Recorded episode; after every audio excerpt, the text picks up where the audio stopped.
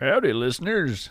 Today, I've decided to share with you a bonus episode from the CryptoNaturalist Patreon page.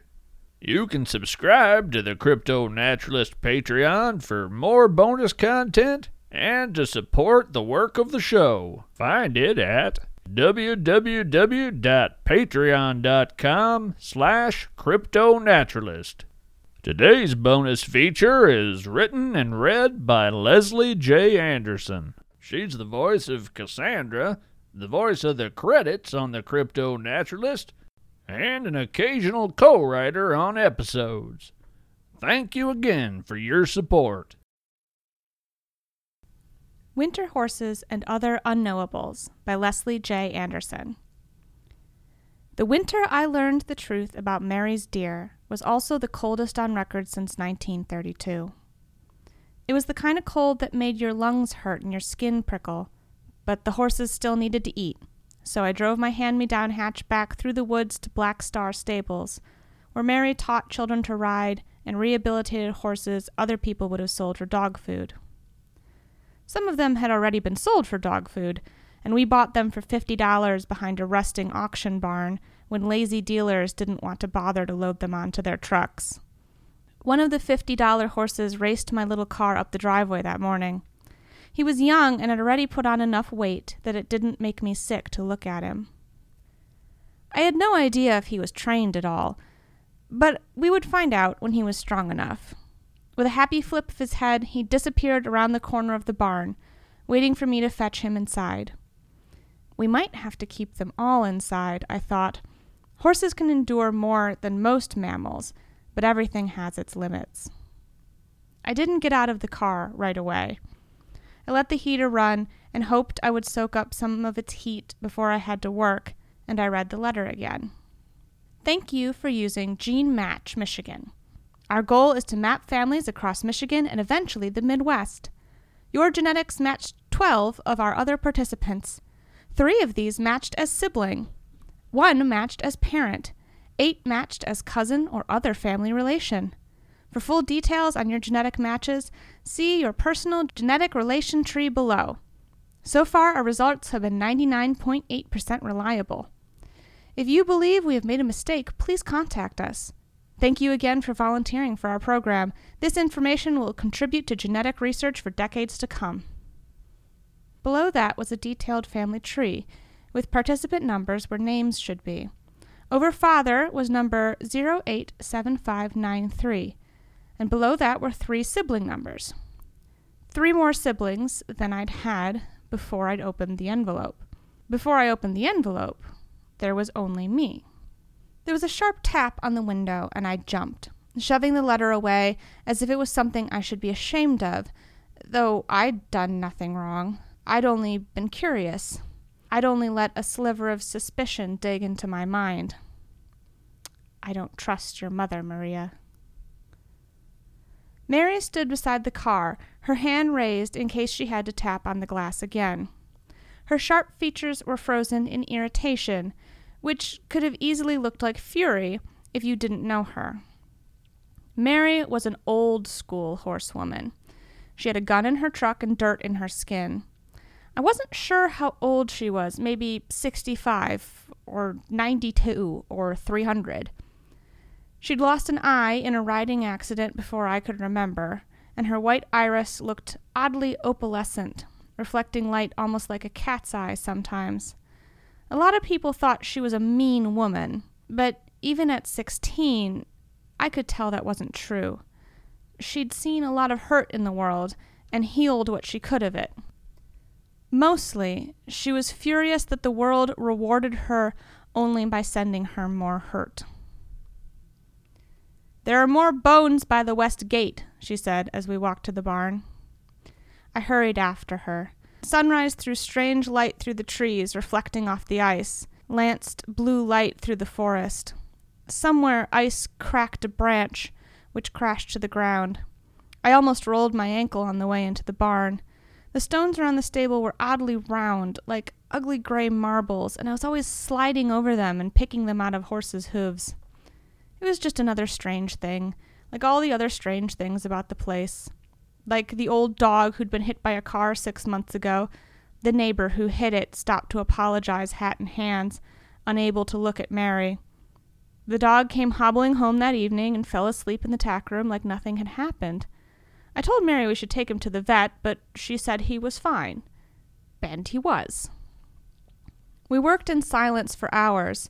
Mary didn't talk much usually, and she almost never talked while she worked. It gave me a lot of time to think, and I had a lot to think about. I thought about my dad's head rolling across the pillow, his eyes focused on nothing. I tripped over the bottles beside his bed, trying to catch him before he rolled to the floor. I don't trust your mother, Maria. I know some things she's did, and that's just the things I know. I realized I was falling behind when Mary came up behind me and punched me on the shoulder.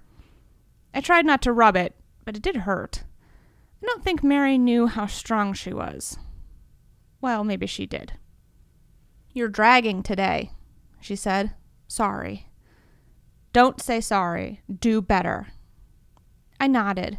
It was one of her sayings, something I'd heard again and again since I was six, like heels down, eyes up, and breathe at the halts, and turn the water pump off when you're done with it. I tried to put my head down and push through the haze in my brain. I checked the $50 gelding and found heat in one of his ankles. When horses are injured, their bodies produce heat, and the heat can kill infection, but the heat can also cause its own damage. It can cause the connective tissue to break down. I'd keep an eye on it. That's the best you can do sometimes. Keep an eye on it and wait. The cold was probably good for it today. What's wrong? Mary asked, appearing over me like a phantom. I think he twisted his ankle. That's not what I meant. I found out my mom's cheating on my dad, or she did once. Silence. I looked up at her, and the gelding stepped away from me. He was one of those easily irritated souls. He had no time for whatever I was trying to do. So, what are you going to do about it now that you know? I don't know. It changes everything. Her gaze didn't shift for me. If there was any movement in her face, it was the slightest deepening of her permanent frown. Doesn't it? Maria, I want to show you something, but I'm trying to decide if you can handle it. I didn't know how to answer that. For one, it was the longest string of consecutive words she'd ever said to me. Secondly, if Mary didn't think I could handle something, I almost certainly couldn't. I felt her goals for me were almost always just above my abilities. I was always failing by the skin of my teeth, and she endured me because I was the only one who didn't have a family emergency every time the thermostat dipped below 25. I ran my hand along the gelding's neck until she finally nodded and shrugged one shoulder. When a horse follows you, they usually follow the motion of your shoulder because they can clearly see it. The best horsemen can control a horse just with that movement. Mary could, and she could move me with it too. We headed toward the far field, a pasture I'd never been to. There was a long fenced path to it through the woods. I assumed there was a paddock at the other end, but only Mary led horses out there. She said it was too far away and she wanted to keep an eye on us. Sometimes she wandered out there with a bucket and a loaf of old bread to feed the deer. That's what we did now. She went into her house, a tiny, battered white shotgun shack on the property. It had once been surrounded by flower beds, but she'd let the foals loose in her yard every once in a while and they'd trampled or eaten all of it. There was a lawn jockey half sunken into one of the beds. For some reason, someone glued little mirror tesserae all over its eyes. They reflected the white snow and gray sky. The ancient dog came out first, pushing the screen door open with his nose and leaning against my legs, heavier and heavier until I bent down and scratched him. Mary reappeared with a metal bucket and a loaf of bread. She handed me the bucket, and I looked down at red, blood red, and meat, chunks of fatty meat. The bucket was heavy with it. Mary! Keep your voice down and let's go. What are we doing? feeding the deer. The ice was thick on the trail and cracked under our boots. The strange round stones rolled into the ditches, and I could hear the ice breaking in the trees. There was no paddock at the end of the fence. It simply stopped at a metal gate that Mary unchained and kicked open. The old dog snuffled at my bucket, and I shooed him away without looking too closely inside it. It made my stomach turn. The path went on and on. I saw deer trails converge with it, the animals wandering from forest to walk along the wide road. There were also tracks I didn't recognize tiny bird tracks and little mammal hands, maybe a possum or a raccoon. My blood went cold as I thought of bears. Could there be bears in the woods? The ice beneath the tracks seemed almost blue, like antifreeze. I kept walking. The path ended in a field with a lake in the center, or maybe just a very deep puddle, as the tall, tan grass grew right through the ice. Standing on the ice, sniffing at the surface, were six or seven deer. As we walked closer, I realized they were larger than deer. My mind corrected to elk, but elk didn't live around there. My mind corrected again and again as we walked toward them, flickering through mammals that made sense that could possibly be standing in front of me, even if they had to escape from a zoo to be there. But it was impossible. They were too huge, too lean. Their necks were too long. They were the wrong color a tannish green that reminded me of moss on the side of rocks. I kept walking, but my joints tightened. Blood roared in my head. My body reacted like an animal, afraid and unsure, and afraid because I was unsure. Mary shrugged me forward. The first one raised its head to look at us, and it wasn't a deer.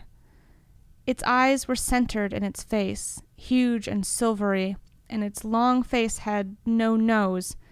It did have a mouth, and it opened to make a kind of rasping cry that the rest of the herd reacted to. Seven silver eyed faces, seven raspy cries. They came toward us, walking with a sliding step that stuttered at the end in a way that struck me as unearthly. Dump it here, Mary said, and I did. The buds splashed across the snow, and the things calmly bent their heads to eat. I wanted to look away from the tearing, slurping creatures, but something in my mind was certain they would attack if I did, chew and shred me to pieces and leave me in the snow with the rest of the meat. My breath came quickly, making tiny clouds in front of my nose. Calm down, Mary said. She spoke coolly, as if we were discussing the gelding again. Her dog walked under the creatures, sniffing their green fur. One of them lazily pushed him aside with its foot, something that was both a paw and a hoof. Those are monsters, Mary. They were just out there the whole time? The whole time, Mary said. Long before you were here, I found one with a broken leg and helped it heal. I hid it in the shed for weeks. It was an interesting time. I didn't know what to say. I watched the creatures finish their meal, lick each other's faces. They like bread, too, she said, and started tossing bits of the loaf to them. They gobbled it up, long tongues as thin as shoelaces, plucking the bread from the snow. In a way, I felt betrayed. Why did you show me this? Mary looked disappointed, like I'd missed something obvious. Sometimes you learn something about how the world works, and it doesn't make anything clearer. It's just another thing. The next morning was just as cold, but the wind died down. I pulled a hat on at the door and stood with my hand on the keys. Was everything the same, or was everything different? Did I know more about my world, or did the unknown simply recede slightly? giving nothing but a small sense of what I could never know. Maria, Maria, where are you going? Work, Dad. Do you know where your mother is? He was leaning on the kitchen wall with a bottle in his hand, but it was unopened. I walked over and put a hand around it. It was still cold. He must have just taken it out of the fridge. Come on, Dad, let me have it. He looked at my hand around the bottle. I thought I saw his fingers tighten, but then he released it. I took it into the kitchen. I'm so sorry, Maria. I'm so sorry. It's okay, Dad. It's really okay. When I arrived at the barn, the gelding was waiting for me and trotted alongside the fence beside my car. Mary was also waiting for me, already leading a horse with nothing but a rope around its neck and a shoulder shrug. Go feed the deer, would you? The stuff's in the freezer, in the garage. Her door was unlocked. The old dog perked up as soon as the door opened and woofed with something like confusion when he saw me. He heaved himself up to his paws, and I could almost hear his old bones creak. I'd never been in Mary's house before. It was surprisingly feminine. Everything was pastel, including the pink carpet. There were doilies under the lamps and a cross stitch on the wall that said, Bless this home. I passed a photo on the kitchen counter in a white and silver frame that said, Family. The woman might have been Mary, a million years younger. There was a little girl in her arms, smiling and holding her hands toward the camera. Sometimes you learn something about how the world works, and it doesn't make anything any clearer. It's just another thing. I found the freezer and the bucket, and I filled it. The dog followed me out to the field. The ice broke under my feet. There were the deer, standing on the pond, exactly where they were before, their strange, long faces turned toward the ground. When they saw me, they made their raspy calls and came over to eat. One of them kept coming, that slow, shaky gait so unlike any other creature I'd ever seen. Was this the one Mary saved? Was it frightened by me? I stood completely still, though it let the cold seep into me more deeply, and I wanted nothing more than to thrust my hands into my pockets and hunch over to try to shield myself.